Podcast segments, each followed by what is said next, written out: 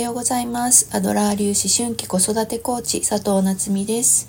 えー、このチャンネルでは子供ともっと話がしたい、いい親子関係を作りたい、子供の才能を伸ばしたい、そんなお母さんのために子育てのヒントをお伝えしています。あとはね、えー、お母さんが毎日、えー、ご機嫌に過ごせる方法なんかもお伝えしています。え今日は2024年2月26日月曜日ですね。えー、3連休が終わってまた新しい週の始まりですね。えー、っと今日は何をお話しようかななんて思ったんですけど、えー、そうですね子育てのゴールについてお話ししたいななんて思います。ね、子育てのゴールって、えー、何でしょうね考えたことありますでしょうかね。まあのうんコーチングセッションとかコーチングの講座とかにねいらっしゃる方とかにね、えー、お伺いするとまあ大体皆さんあの子供がね、えー、幸せに好きな仕事について自立することなんておっしゃることが多いかなと思います。で私もまあそうですねあのやっぱり幸せな大人になってもらいたいなと思って子育てをしてるんですけれども、ね、そこのゴールに目指してえー、今何ができるかっていうところなんですよね。でまあね子育て毎日ね、えーと、子供のことを見ているとまあ本当にこの子あの仕事仕事というかあの勉強がねなかなかできないなとかねあと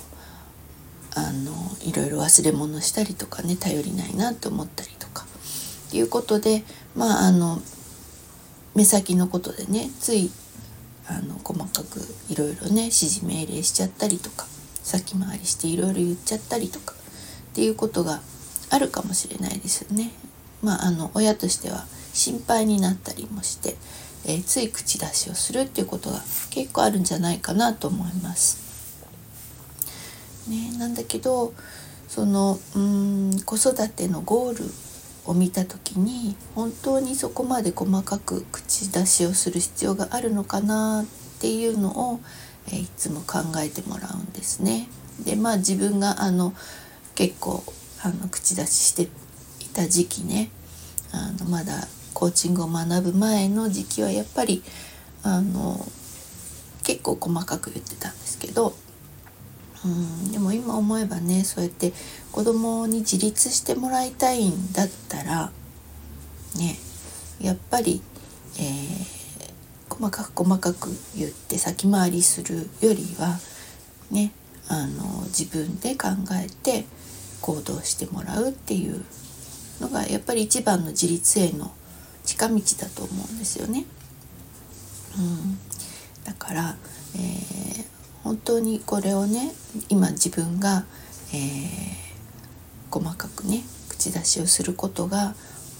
あの子どもの自立につながるのかっていうのをねちょっと考えると,、えーと、見守る子育てっていうのがねできてくるようになるんじゃないかななんて思います。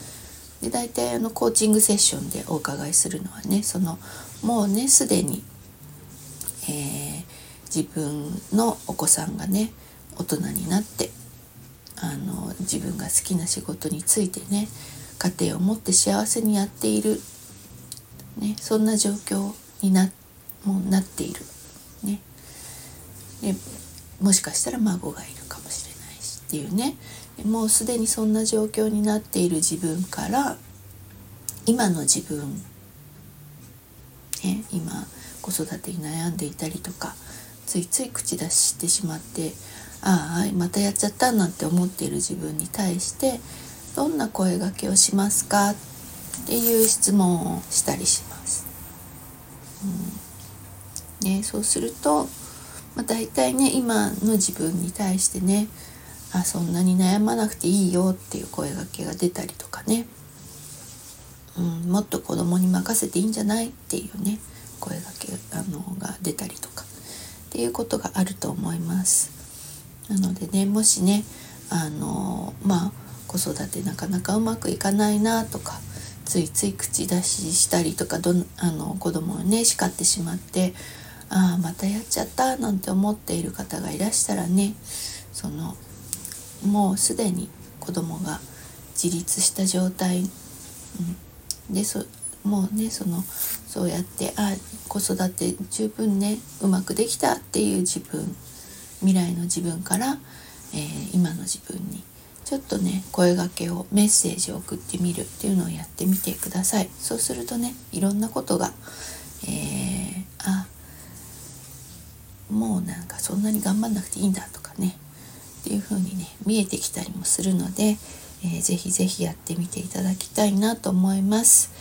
はい、えー、じゃあね、えー、今日はここら辺で失礼したいと思います。ね、また1週間あの素敵な1週間になりますように。そして今日もパーフェクトな一日を過ごしてまいりましょう、えー、最後までお聴きいただきありがとうございました。またね